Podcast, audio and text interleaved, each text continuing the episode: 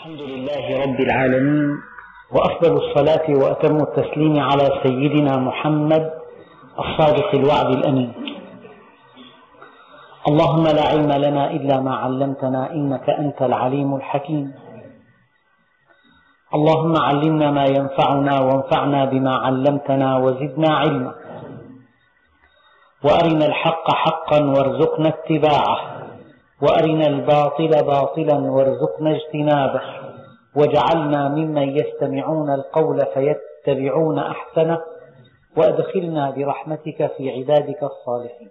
وصلنا في سورة يونس عليه وعلى نبينا أفضل الصلاة والسلام وصلنا إلى قوله تعالى ومنهم من يستمعون إليك.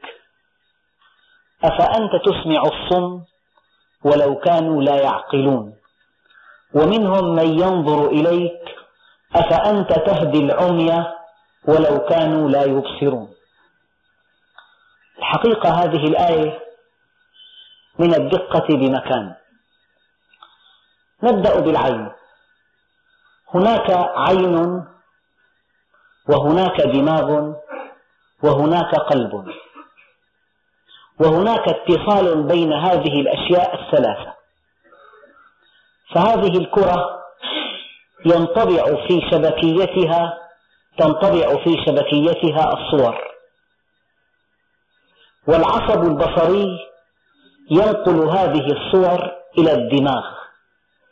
الدماغ يدرك العين تحس والدماغ يدرك. العين مكان الإحساس والدماغ مكان الإدراك والقلب مكان العقل. بدليل قوله تعالى لهم قلوب لا يعقلون بها. لهم قلوب لا يعقلون بها. أحيانا الطفل الصغير يرى ثعبانا أرقما مخيفا. صورة الثعبان انطبعت على شبكيته ولكنه لم يدرك ما هو. لذلك لا يخاف ولا يتأثر ولا ينفعل. وقد يدرك ما هو وبين هذا الإنسان وبين الثعبان حاجزا منيعا لا يتحرك.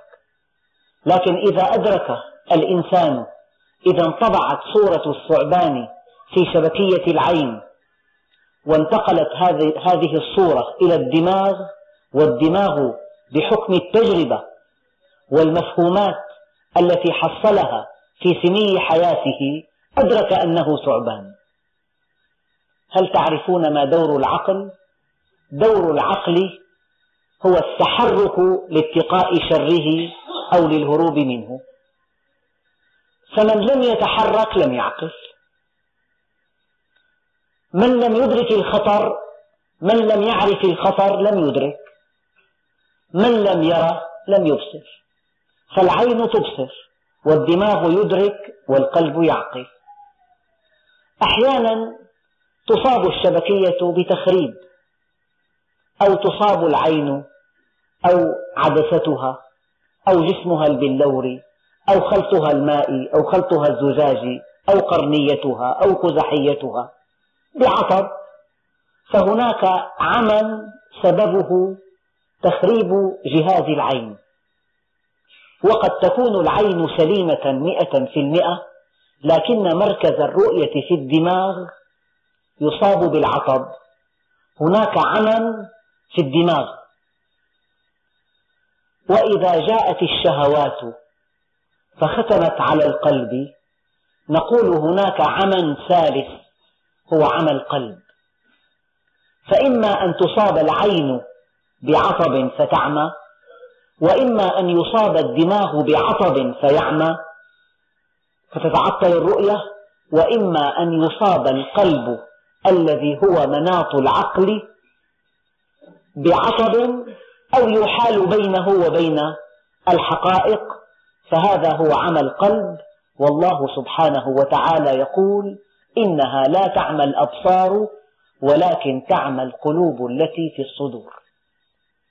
أحد العلماء قال إن قانون التعامل بين الإنسان وبين المحيط مبني على ثلاث مراحل إدراك انفعال سلوك. الإدراك أولا من لم ينفعل فإدراكه غير صحيح. من لم يسلك فانفعاله غير صحيح. الناس درجات. أناس في غفلة عن حقائق الدين. هؤلاء بعدوا عن الدين. أناس ينفعلون عندهم عاطفة دينية. يتأثرون يتمنون نصر المسلمين. لكن سلوكهم في البيت هو هو. لم يتحركوا. هؤلاء لا يجزيهم انفعالهم شيئا وعاطفتهم المتأججة لا تنفعهم. ما لم يسلك طريق الحق ويبتعد عن طريق الباطل لا يعد المسلم مسلما حقا. لذلك والذين آمنوا ولم يهاجروا ما لكم من ولايتهم من شيء حتى يهاجروا. فربنا عز وجل يقول هنا ومنهم من يستمعون إليك. مو منهم من يسمعونك يستمعون إليك. يعني جلس ليسمع. لكن السماع ينتقل من الأذن إلى الدماغ إلى القلب. قلبه مغلق بالشهوة. إن الذين كفروا سواء عليهم أأنذرتهم أم لم تنذرهم لا يؤمنون. ختم الله على قلوبهم وعلى سمعهم وعلى أبصارهم غشاوة. فالختم على القلب حكمي لأن منافذ القلب مسدودة بالشهوات. وقد قال عليه الصلاة والسلام حبك الشيء يعمي ويصم إذا ومنهم من يستمعون إليك. أفأنت تسمع الصم ولو كانوا لا يعقلون؟ أي صنم هذا؟ هل هو صنم الأذن؟ لا. الأذن سليمة تتأثر بأدق الأصوات. هل الدماغ أصابه عصب لا. هذا الكلام الذي نقله غشاء الطبل إلى عظيمات السمع إلى الأذن الداخلية إلى الدماغ إلى الدماغ. أدرك, الدماغ فحوى. وسماه الله أصما. ما الذي جعله أصما؟ أن الطريق من الدماغ إلى القلب مسدود بالشهوات. فربنا عز وجل قال ومنهم من يستمعون إليك أفأنت يا محمد؟ عليه الصلاة والسلام. تسمع الصم ولو كانوا لا يعقلون. أنى لهم أن يعقلوا هذه الحقيقة. ما دامت الشهوة قد سدت منافذ القلب. صار في عنا العين تنتقل الصور منها إلى الدماغ ومن الدماغ إلى القلب. والأذن تنتقل الأصوات منها إلى الدماغ ومن الدماغ إلى القلب. قد يصاب الإنسان بصمم جزئي يعني بعصب في الأذن أو بعمى في العين. وقد تخرش أماكن الإدراك في الدماغ فيصاب الإنسان بعمى منشأه الدماغ وبصمم منشأه الدماغ. هي كل أشياء عضوية. لكن قد يصاب الإنسان بصمم القلب وبعمى القلب وصمم القلب وعمى القلب هذا هذان مرضان منشأهما نفسي.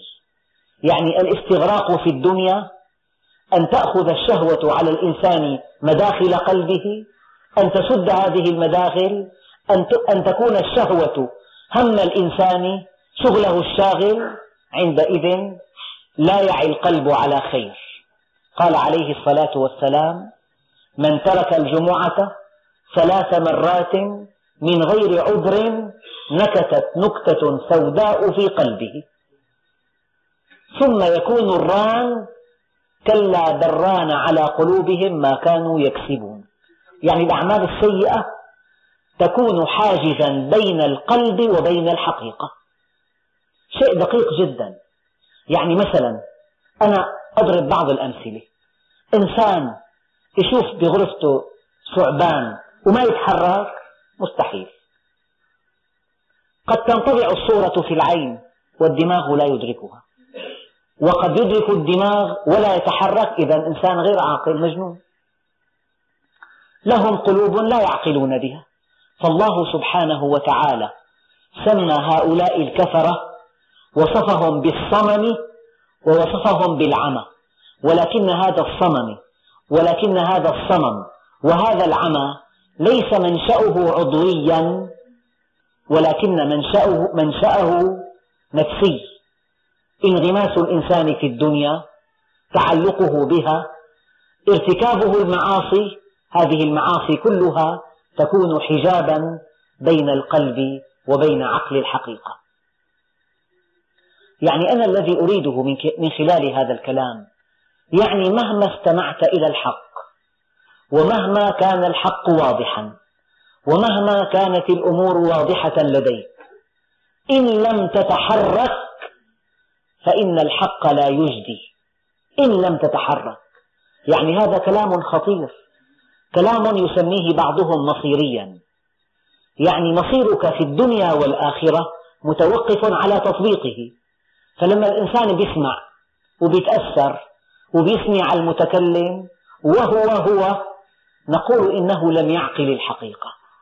لو عقلها لسلك سلوكا يتناسب مع عقله لها النبي الكريم هكذا فهم الدين. جاءه أعرابي فقال له يا رسول الله جئتك لتعلمني من غرائب العلم. فقال عليه الصلاة والسلام وماذا صنعت في أصل العلم فقال وما أصل العلم؟ هذا الأعرابي. قال هل عرفت الرب؟ قال ما شاء الله. يعني يعني عرفته وهو بذلك يدعي. قال له فماذا صنعت في حقه؟ إن كنت قد عرفته ماذا صنعت في حقه؟ يعني أنا في الأيام الماضية ضربت مثل على بعض الإخوة الأكارم أنه إنسان ما في عنده زيت. وسعر الزيت عند جاره السمان 500 ليرة. وسعر الزيت بالاستهلاكية 250 وقال له ابنه بالاستهلاكية في زيت وازدحام ما في. وانت بحاجة لزيت ودخلك محدود وقتك فارغ والمبلغ موجود معك. ماذا تفعل؟ لا يمكن ما توقف وترتدي ثيابك وتتجه نحو الاستهلاكية بشراء الزيت. هذا العقل. العقل تحرك.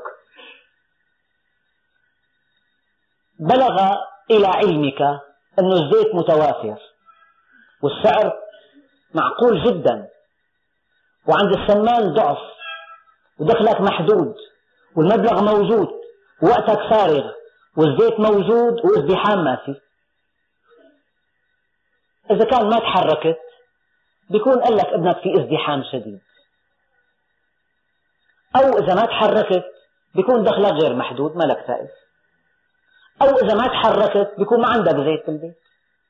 أو إذا ما تحركت بيكون سعر الزيت عند السمان قد الاستهلاكية.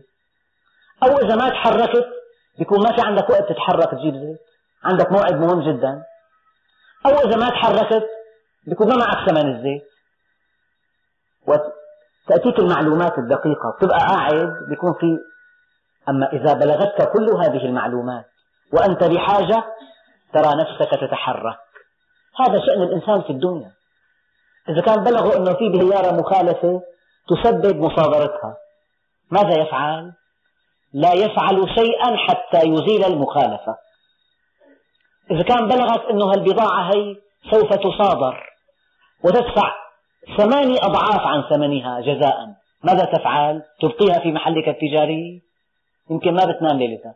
طول الليل تشتغل تنقلها لما إنسان بيكون إدراكه صحيح وبينتقل الإدراك للقلب تلاقيه يتحرك. هذا مقياس لنا جميعا. ما دام والله أخي تباركنا الحمد لله والله مجلس علم زاخر الحمد لله. وتباركنا ولحمست على إيد الشيخ ومشي الحال وأنت أنت بالبيت. والله ما عقلت شيء ولا تقدمت درجة. وكله وهم بوهم بوهم.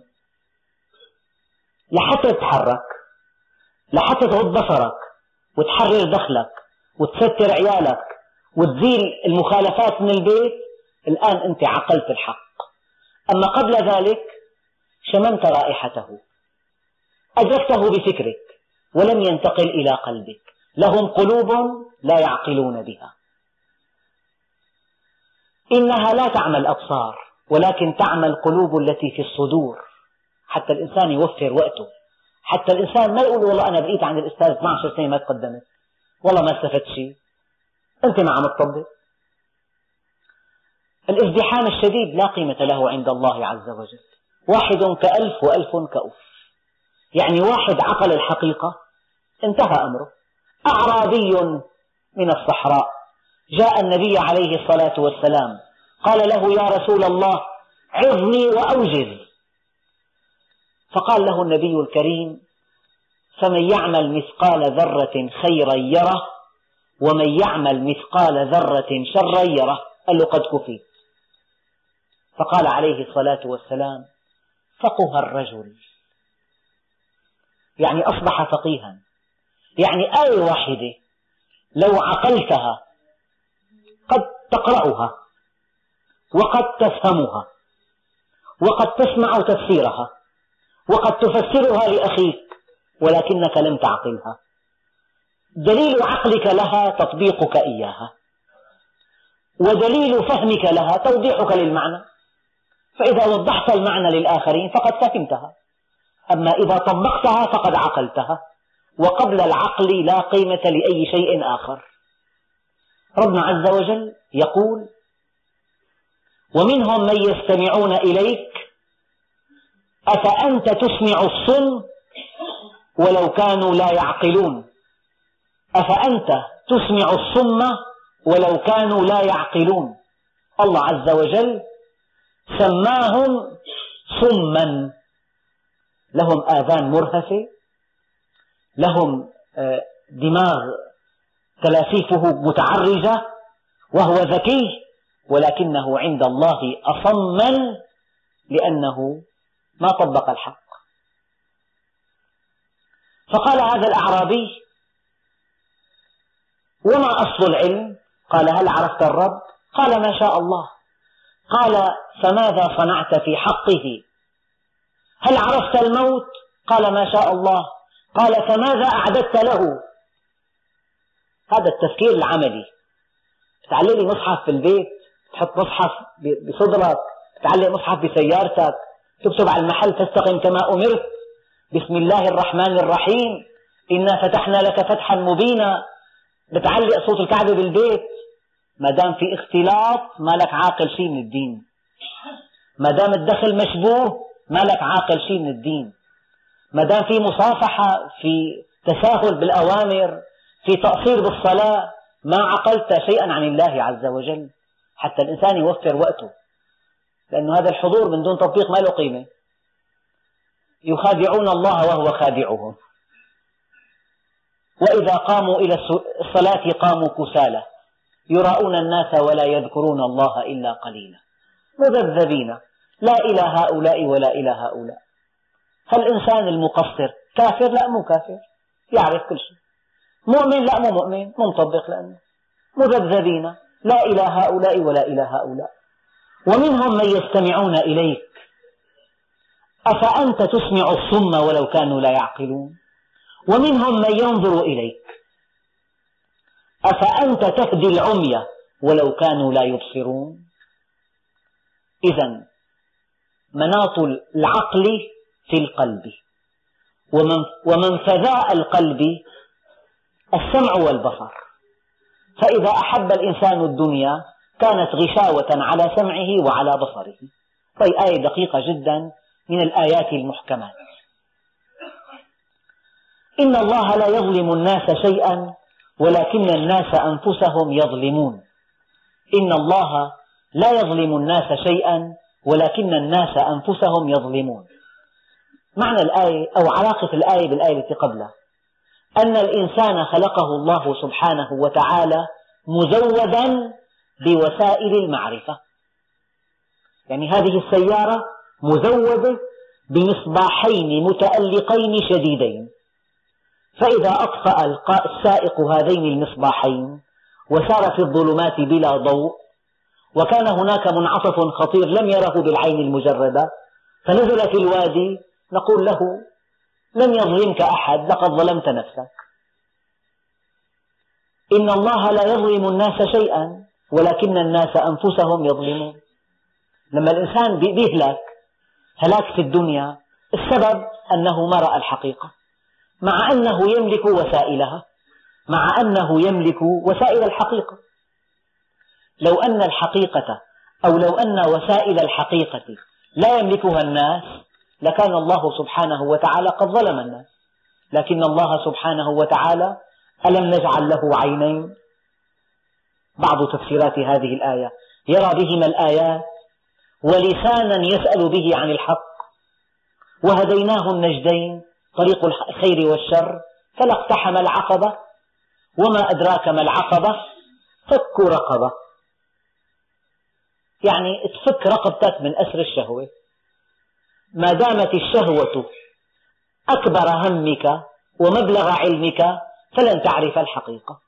ألم نجعل له عينين ولسانا وشفتين وهديناه النجدين فلا اقتحم العقبة وما أدراك ما العقبة فك رقبة يعني أن تفك رقبتك من نير الشهوة ثمن الحقيقة لذلك تعس عبد الدرهم والدينار تعس عبد البطن تعس عبد الفرج تعس عبد الخميصة يعني الإنسان يقيم نفسه بهذا المقياس. مقدار التحرك مقدار الاستجابة العملية مقدار التطبيق هو مقياس عقلك للحق. يعني مثلا لنجيب بعض الأمثلة.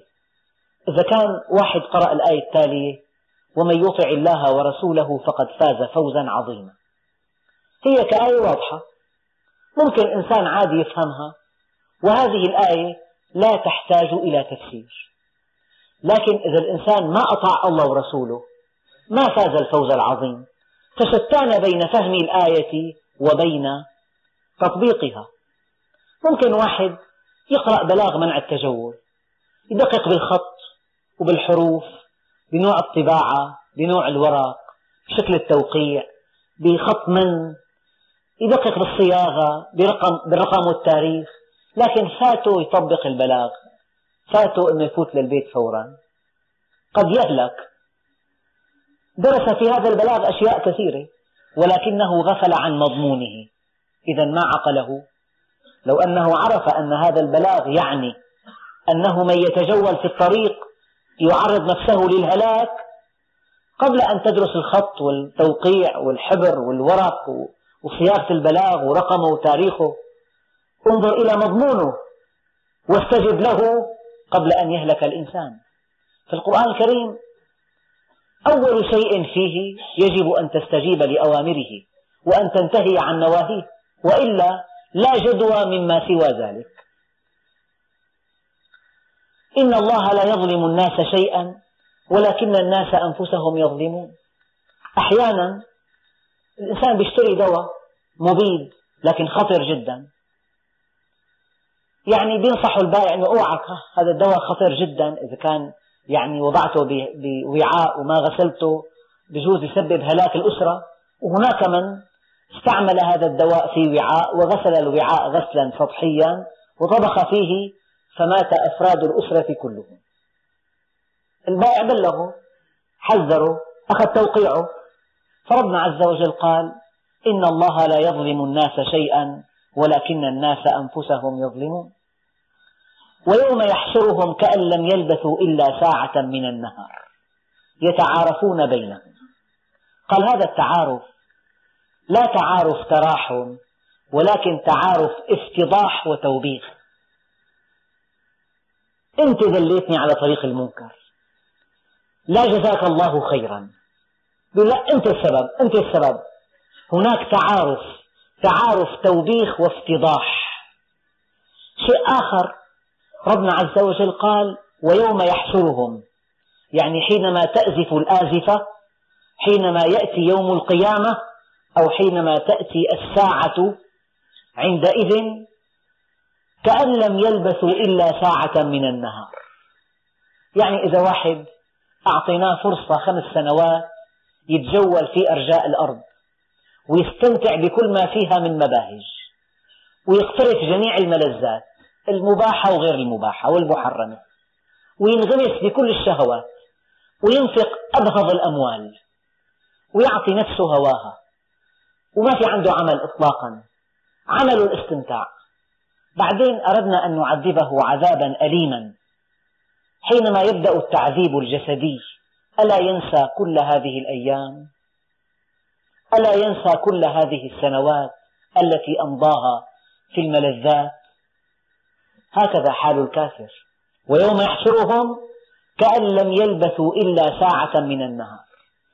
عمرهم المديد بالمتع التي انغمسوا فيها بالملذات التي اقتنصوها بالشهوات التي مارسوها بالأيام التي استطالوا فيها بالليالي التي سهروها.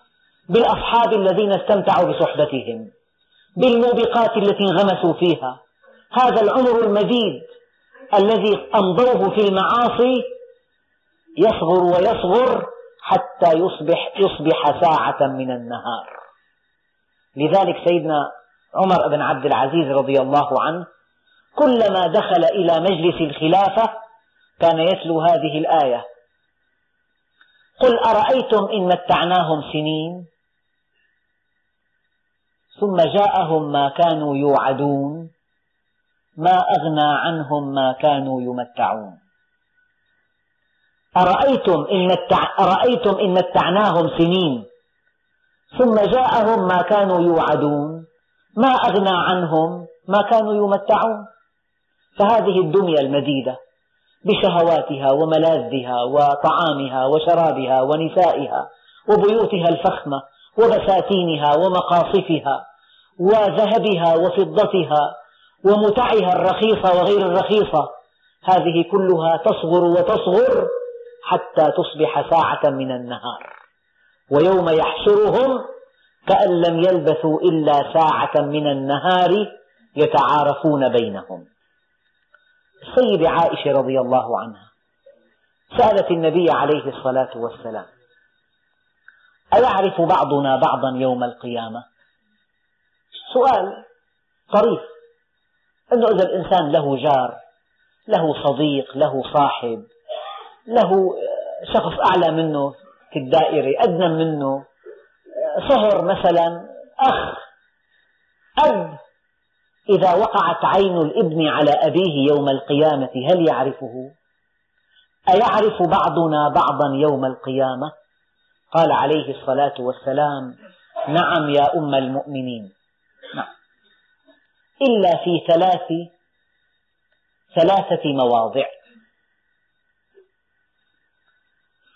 عند الصراط وعند وعند الميزان وإذا الصحف نشرت. الصحف إذا نشرت وعند الصراط المستقيم وعند الميزان. ففي هذه المواضع الثلاثة لا يعرف بعضنا بعضا. فيما سوى ذلك لو وقعت عين الأم على ابنها تعرفه. تقول له يا ولدي يا بني جعلت لك صدري سقاء وبطني وعاء وحجري وطاء يعني فراشا. فهل من حسنة يعود علي خيرها اليوم؟ يعني أمه تتسول منه حسنة. فيقول يا أماه ليتني أستطيع ذلك. في الأرض آيات للموقنين. وفي أنفسكم ليتني أستطيع ذلك. والسيدة عائشة رضي الله عنها بعد أن سمعت قول النبي عليه الصلاة والسلام يحشر الناس يوم القيامة يحشر الناس يوم القيامة حفاة عراة غرلة معنى غرلة يعني قبل أن يطهروا قبل الختام يعني. فقالت يا نبي الله أو يرى بعضنا بعضا هكذا؟ قال يا أم المؤمنين الأمر أفظع من أن يعنيهم ذلك. الأمر أخطر بكثير من أن يلتفتوا إلى بعضهم بعضا. إذا ويوم يحشرهم كأن لم يلبثوا إلا ساعة من النهار يتعارفون بينهم. قد خسر. أروع ما في هذه الآية أن موضوع الخسارة لم يذكره الله سبحانه وتعالى. نحن في الدنيا الإنسان يقول خسر محله التجاري. طلع في عليه شارع أعطوه عليه خمسة آلاف. محله فروغه خمسمائة ألف. أعطوه خمسة آلاف يعني خسر المحل كله. لكن صحته فيه. له بيت وله أولاد وعنده أرض وعنده محل ثاني وعنده بناية عم بيأجرها. خسر محله التجاري أيام الإنسان بيخسر ولد من أولاده لك بضاعة مخلوفة. لما بده الأب بضاعة مخلوفة. أيام الإنسان بيخسر بيته يطلع عليه قرار إخلاء بيصفى بالطريق بيستأجر بيدبر حاله. خسارة الدنيا محدودة. لكن يوم القيامة ربنا سبحانه وتعالى قال قد خسر الذين كذبوا بلقاء الله. خسروا ماذا؟ كل شيء. خسروا أنفسهم. خسروا هذه السعادة الأبدية. خسروا الأبد. خسروا الجنة. خسروا القرب من الله عز وجل. خسروا كل شيء. ابن آدم اطلبني تجدني. فإذا وجدتني وجدت كل شيء. وإن فتك فاتك كل شيء. وأنا أحب إليك من كل شيء. أي قد خسر. بالدنيا الخسارة محدودة مقيدة. خسر ماله خسر زوجته خسر أحد أبنائه خسر منصبه خسر بيته خسر محله التجاري. لكن يوم القيامة قد خسر الذين كذبوا بلقاء الله وما كانوا مهتدين. فالأمور بخواتيمها. من شب على شيء شاب عليه ومن شاب على شيء حشر عليه مات عليه ومن مات على شيء حشر عليه. ومن هوي الكفرة حشر معهم ولا ينفعه عمله شيئا. وإما نرينك بعض الذي نعدهم أو نتوفينك فإلينا مرجعهم ثم الله شهيد على ما يفعلون. يعني الله عز وجل شهيد على ما يفعل العباد. أأدركت ذلك أم لم تدرك؟ يعني الله عز وجل إن الله كان عليكم رقيبا. بجوز أنت تعاصر صديق لك ظالم الله عز وجل يمده. بجوز أنت الإنسان ينتهي أجله وصديقه في أوج قوته. على الله عز وجل الحساب. إن إلينا إيابهم ثم إن علينا حسابهم. يعني سواء عليك أشهدت نهاية الكفار أم لم تشهد؟ نهايتهم محتومة. سواء عليك أشهدتها أنت بأم عينك أم لم تشهدها. سواء عليك أكان في العمر بقية تشهد بها مصير الكفار. أم لم يكن في العمر بقية تشهد بها مصير الكفار. فإن إلينا إيابهم ثم إن علينا حسابهم. وإما نرينك بعض الذي نعدهم. أو نتوفينك. فإلينا مرجعهم قل سيروا في الأرض فانظروا كيف كان عاقبة المكذبين. فانظروا الفاء للترتيب على التعقيب. قل سيروا في الأرض ثم انظروا للترتيب على التراخي. يمكن الإنسان يأكل مال حرام ويعتدي ويبغي والله يمد بعمره إلى فترة طويلة. فالإنسان إذا كان شاف له صديق له جار تجاوز الحد المعقول. ما بيصلي. كلامه بذيء. يزداد قوة ومالا. لا يكون هالموقف هذا يشكك بقواعد الدين. وإما نرينك بعض الذي نعدهم أو نتوفينك. فإلينا مرجعهم. ثم الله شهيد على ما يفعلون. ولكل أمة رسول. الله عز وجل يعني من تمام هدايته. ومن تمام رحمته أنه قيد لكل أمة رسولا هذا الرسول يشهد لهم ويشهد عليهم. يشهد لهم في الدنيا ويشهد عليهم في الآخرة. يشهد لهم الحقيقة في الدنيا يعني يعرفهم بالله عز وجل بآياته القرآنية بآياته الكونية بأسمائه الحسنى بمصيرهم بعد الموت بنشأتهم بجدوى الحياة بجوهرها. هذا النبي النبي عليه الصلاة والسلام وكل نبي هو الذي بعث في الأميين رسولا منهم يتلو عليهم آياته ويزكيهم ويعلمهم الكتاب والحكمة ويعلمهم ما لم يكونوا يعلمون. يتلو عليهم آياته ويزكيهم. يعني يطهرهم. هذه وظيفة النبي ووظيفة الدعاة إلى الله من بعده.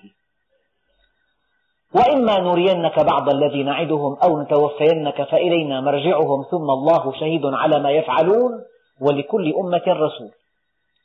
فإذا جاء رسولهم يوم القيامة هذه الأمة أين رسولها؟ يأتي رسولها. هل أبلغتهم؟ نعم. إذا يستحقون العذاب. أغلب المفسرين حمل هذه الآية على هذا المعنى. لكل أمة رسول فإذا جاء رسولهم قضي بينهم بالقسط وهم لا يظلمون. وسيق الذين كفروا إلى جهنم زمرا حتى إذا جاءوها فتحت أبوابها وقال لهم خزنتها. ألم يأتكم رسل منكم يتلون عليكم آيات ربكم؟ ويذكرونكم وينذرونكم لقاء يومكم هذا قالوا بلى. طبعا. ولكل أمة رسول رسول فإذا جاء رسولهم قضي بينهم بالقسط بالعدل يعني وهم لا يظلمون. ويقول الكفار ويقولون متى هذا الوعد إن كنتم صادقين؟ هذا ليس استفهاما. علماء التفسير حملوا هذا الكلام على محمل الاستهزاء والسخرية. أيمتى يا أخونا؟ هي أيمتى يعني؟ متى؟ متى استنكارا لهذا الوعد والوعيد واستهزاء به واستبعادا له؟ استهزاء واستنكارا واستبعادا. ويقولون متى هذا الوعد إن كنتم صادقين؟ قال عليه الصلاة والسلام أو أن الله سبحانه وتعالى أمره أن يقول قل لا أملك لنفسي نفعا ضرا ولا نفعا. يعني إن كنت أنا لا أملك لنفسي التي بين جنبي نفعا ولا ضرا أفأملك هذا النفع والضر لكم؟ قل لا أملك لنفسي نفعا ضرا ولا نفعا إلا ما شاء الله. هي إلا ما شاء الله. قال العلماء استثناء المشيئة محمول على أن الأشياء ثابتة لا بذاتها ولكن بمشيئة الله سبحانه وتعالى. يعني أنت مثلا ترى هذه الطاولة من الخشب تتركها مئات السنين تبقى على حالها هي هي. هذا الخشب له صفات ثابتة. يعني قوامه متين ولا يتأثر بالهواء ولا بأي شيء آخر. ماذا تظن أنها ثابتة على حالها بذاتها. يجب أن تقول إلا ما شاء الله لأنها ثابتة على حالها بمشيئة الله لا بذاتها. في آية قرآنية خالدين فيها ما دامت السماوات والأرض إلا ما شاء الله. هذا مو استثناء. هذا ليؤكد أن الأشياء ثابتة لا بذاتها ولكن بمشيئة الله. يعني أنت معمر بيت بالطابق السابع مطمئن وهذا البيت حر ملك ودفعت حقه وخلصت وأسعاره ارتفعت وأنه حديد ماكن وبالمتر المكعب وضع سبع سبع أكياس إسمنت وكان الباطنجي ممتاز جدا. تماسك الإسمنت بمشيئة الله عز وجل. بقاء الحديد حديدا بمشيئة الله عز وجل. تقول هذا البيت قوامه جيد إلا ما شاء الله. معنى إلا ما شاء الله يعني ليس بذاته قائما لكنه قائم بمشيئة الله. فلو أن الله سبحانه وتعالى غير صفات الحديد لوقع البناء. ولو غير تماسك الإسمنت لوقع البناء. ولو غير استقرار الأرض لوقع البناء. فالإنسان المؤمن الموحد ولو ساكن بيت واضع بأساساته أربع أضعاف الكميات القانونية. وحديد 12 ميلي محلزان. بمشيئة الله إلا ما شاء الله. هذا الاستثناء الذي أراده الله سبحانه وتعالى إذا تحدث عن شيء دائم. خالدين فيها ما دامت السماوات والأرض إلا ما شاء الله. واحد دخل للجنة. خلاص. أنا وما هم منها بمخرجين. بقاؤك في الجنة ليس ذاتيا بذاتك بل برضاء الله عنك. وبمشيئة الله التي سمحت لك بالبقاء. فلو أن الله شاء غير ذلك لما بقيت فيها. مثل موظف فوقه في أعلى منه. هالموظف الأدنى حر بالحركة والتصرف عم بمارس صلاحياته ما دام الذي فوقه راض عنه ويعني ناوي أن يبقى في منصبه؟ فإذا أراد الذي أعلى منه أن يزاح عن منصبه أزيح فورا. إذا ويقولون متى هذا الوعد إن كنتم صادقين؟ قل لا أملك لنفسي ضرا ولا نفعا إلا ما شاء الله. لكل أمة أجل هم بقى لكل أمة أجل قال لكل واحد من آحاد هذه الأمة أجل. مو المقصود أمة بكاملها. لكل واحد من آحاد هذه الأمة أجل. فإذا جاء أجلهم فلا يستأخرون ساعة ولا يستقدمون. مجلات أحيانا تنشر مقالات مضحكة. أنه اخترعوا دواء يطيل العمر. هذا الكلام خلاف القرآن الكريم. الإنسان العاقل ما يقرأ شيء خلاف كتاب الله. لأنه كلام فارغ وجهد ضائع وبذل طاقة في غير محله. ينطلق هذا المقال من الباطل. فإذا جاء أجلهم فلا يستأخرون ساعة ولا يستقدمون. العناية بالصحة ليست سببا لطول العمر لا. ولكن العناية بالصحة من أجل أن تمضي هذا العمر قائما فقط. لكن العمر لا يزيد ولا ينقص. سواء عليك أكانت عنايتك بالصحة ممتازة أم سيئة؟ يعني واحد بيكون معه حالات بالقلب مثلا بيعيش له 45 سنة بعد الحالة هي معنى القلب ما بيميت القلب ولا الضغط بيميت لا يميت إلا الله سبحانه وتعالى. هذا الإنسان المؤمن. لكن إذا اعتنى بصحته أكل طعام معتدل يعني اهتم بجسمه بحركات جسمه بعضلاته بأمعائه بجسمه بنظافته هذه العناية من أجل أن يستمتع بصحته طوال العمر الذي رسمه الله له. يعني أن يبقى واقفا يعني أن يبقى جنديا في خدمة الحق. هلا في عندك خدمة ثابتة وخدمة مسلحة. طبعا إذا كنت بصحتك التامة فلك خدمة في سبيل الله أجرها كبير جدا. قل أرأيتم إن أتاكم عذابه بياتا أو نهارا ماذا يستعجل منه المجرمون؟ يعني هي قرية مدينة بكولومبيا بأمريكا الوسطى. مدينة سكانها ما يزيدون عن خمسين ألف. في مكان جميل كما سمعت لم أرى صورها. بركان خلد منذ مئة وخمسين عاما. وعلته الثلوج المتراكمة. سار هذا البركان أذاب الثلوج انهمرت المياه على شكل سيول أغرقت سكان المدينة. غارقون في المياه والوحل ثم جاءت الحمم من فوهة البركان فغطت المدينة أربعة أمتار من هذه الحمم الملتهبة. فلما حاول بعضهم إنقاذ من سمعوا له أنينا جاءت الحمم الأخرى فوقهم فولوا هاربين وكتبوا هذه المدينة مقبرة لأصحابها. بيد الله عز وجل. وتلك القرى أهلكناهم لما ظلموا. لما ظلموا. وما كان ربك ليهلك القرى بظلم وأهلها مصلحون. يعني آيات كثيرة. وإن من قرية إلا نحن مهلكوها أو معذبوها قبل يوم القيامة عذابا شديدا كان ذلك في الكتاب مسطورا. وقبل منا مكسيكو أيضا حصل زلزال. فهذه المدينة في كولومبيا قالوا خمسة وثلاثين ألف أبيدوا عن آخرهم.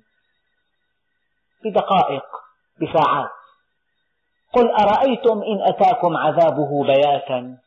يعني واحد نايم مطمئن. قفل بابه وأوى إلى فراشه والبيت دافئ وفي عنده بكرة مشاريع كثيرة ونام نوم هيك مطمئن. فجاءت. فجاءت المصيبة. بياتا أو نهارا ماذا يستعجل منه المجرمون؟ استعجالهم إذا استعجال إنكار وسخرية واستبعاد.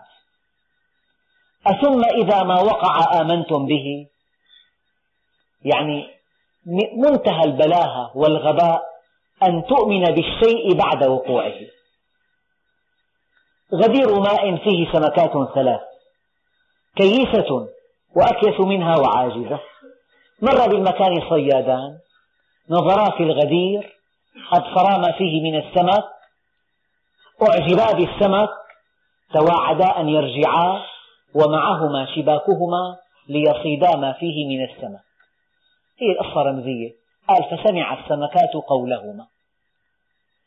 أما أكيسهن يعني أعقلهن قالت العاقل يحتاط للأمور قبل وقوعها. هذا العقل. فلم تعرج على شيء حتى خرجت من المكان الذي يدخل منه الماء من النهر إلى الغدير فنجت وارتاحت وأراحت وأما الكيسة الأقل ذكاء فبقيت في مكانها حتى عاد الصيادان فذهبت لتخرج من حيث خرجت رفيقتها فإذا بالمكان قد سد فقالت فرطت وهذه عاقبة التفريط. غير أن العاقل لا يقنط من منافع الرأي ثم إنها تماوتت فأخذها الصياد ووضعها على الأرض بين النهر والغدير فوثبت في النهر فنجت.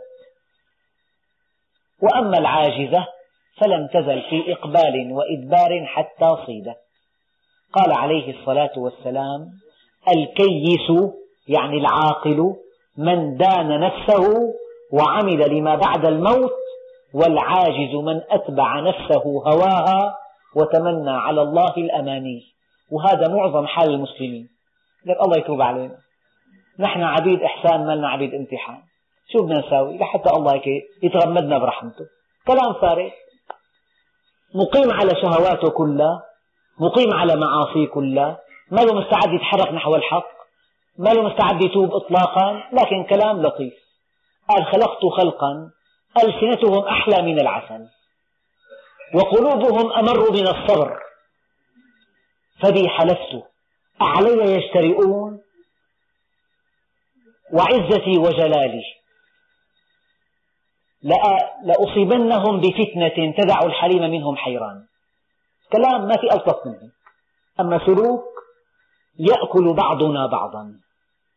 يستغل بعضنا بعضا. يسحق بعضنا بعضا. من أجل الدنيا. وكلامهم لطيف. أثم إذا ما وقع آمنتم به؟ هذه العاجزة بعد أن جاءها الصياد وألقى القبض عليها وبدأ يضعها على النار ليأكلها عرفت أنها مخطئة. متى لكن؟ بعد فوات الأوان. يوم لا ينفع نفسا إيمانها لم تكن آمنت من قبل أو كسبت في إيمانها خيرا. لكن الكيسة قالت العاقل يحتاط للأمور قبل وقوعها. والأقل ذكاء حينما واجهتها المشكلة احتالت لها ونجت لكن بعد أن حطمت أعصابها. ثم قيل للذين ظلموا ذوقوا عذاب الخلد هل تجزون إلا بما كنتم تكسبون؟ والحمد لله رب العالمين. هذه الآيات القرآنية وأما الآيات الكونية فالناس في هذه الأيام يتحدثون عن مذنب اقترب مجيئه إلى الأرض. هذا المذنب اسمه مذنب هالي. له دورة له دورة إهليلجية الشمس تقع في طرف في طرف فلكه الإهلالجي في الطرف. يعني يعني مضى عليه سبعون عاما قبل زيارته الأخيرة. أذن أبو محمد. فسمي هذا المذنب مذنبا لأنه يجر وراءه ذنبا. طوله بسيط يعني 30 مليون كيلومتر.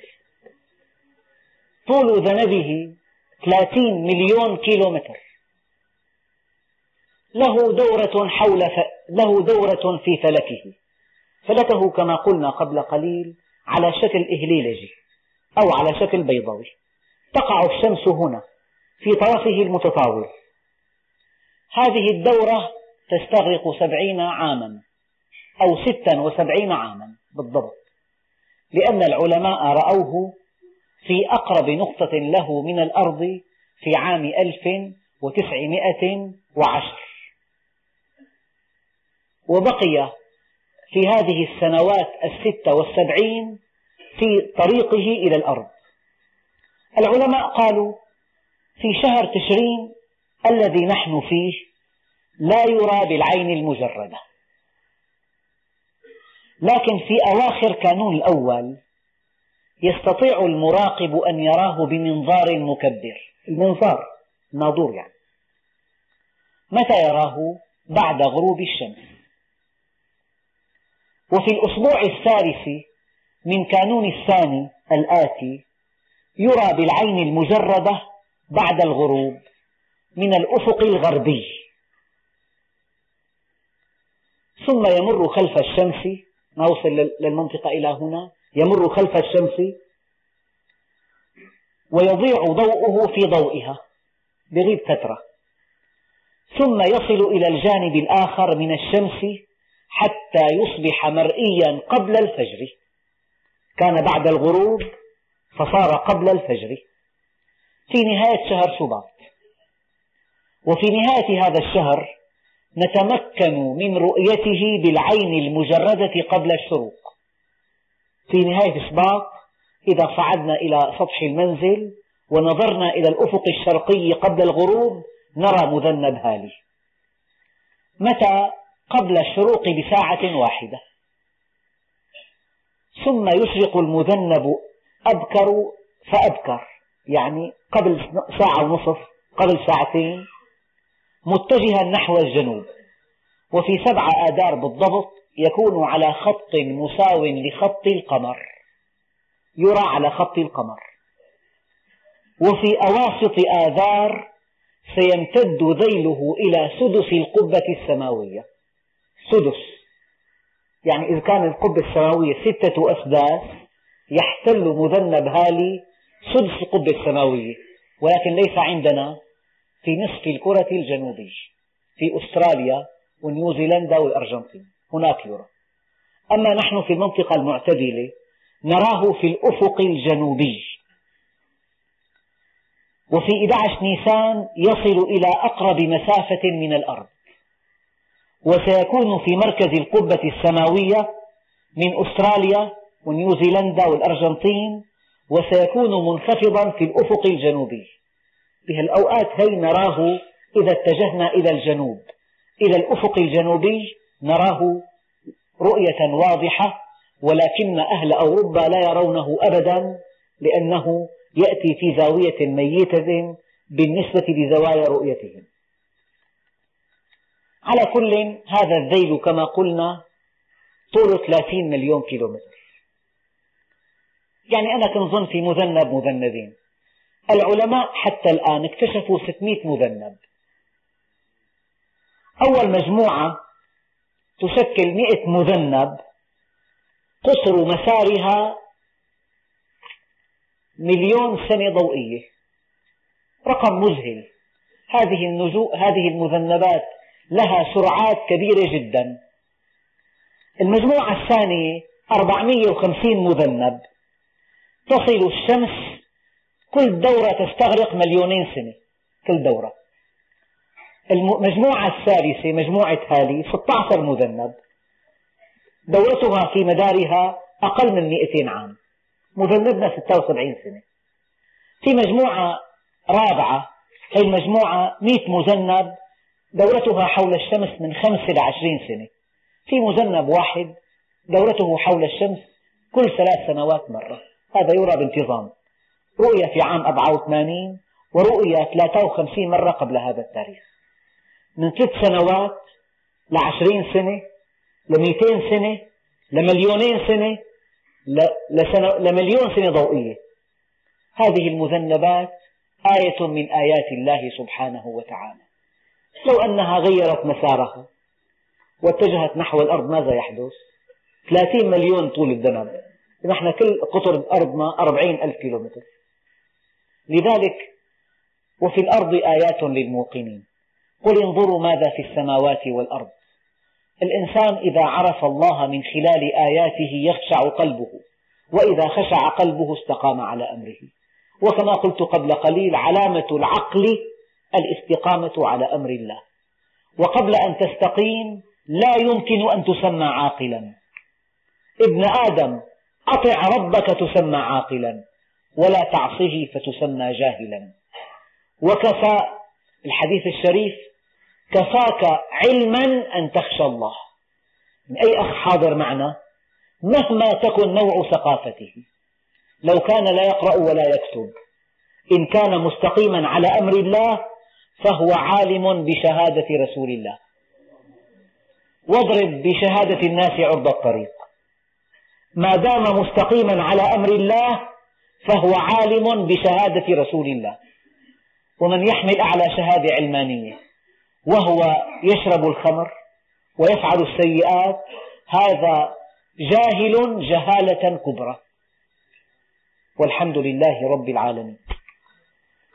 ملاحظة لا زلنا نصر على أنه يوم الجمعة قبل أن يبدأ الدرس أخونا أبو محمد يقرأ الآيات التي سوف نفسرها. فإذا كان أخ يصلي لازم يصلي بصوت يكاد لا يسمع. والأفضل يصلي الإنسان لحاله. وإذا كان لقيت واحد صلى وراك بترفع الصوت لدرجة لهون ما يصل يعني ما يتجاوز صوتك مترين أو ثلاثة. سمع وراك فقط. الذي يأتم بك يبعد عنك نصف متر. أسمعه فقط. أما أن ترفع الصوت لتعطل درس العلم هذا لا يجوز. فنحن كل درس أبو محمد جزاه الله عنا كل خير يقرأ الآيات التي سوف نفسرها. إذا أتمنى على الإخوة الأكارم أن يأتوا إلى الجامع في الوقت المناسب مع صلاة الجماعة. من فاتته صلاة الجماعة ليصليها وحده. من صلى ورأى الناس قد اصطفوا وراءه ليسمعهم فقط من دون أن يشوش علينا. وإذا كان في مكان خارج المسجد في الغرفة داخل المسجد أو خارج المسجد في مكان أفضل أن يصلي هناك. حتى يبقى مجلس علم يعني يأخذ وضعه الطبيعي والحمد لله رب العالمين.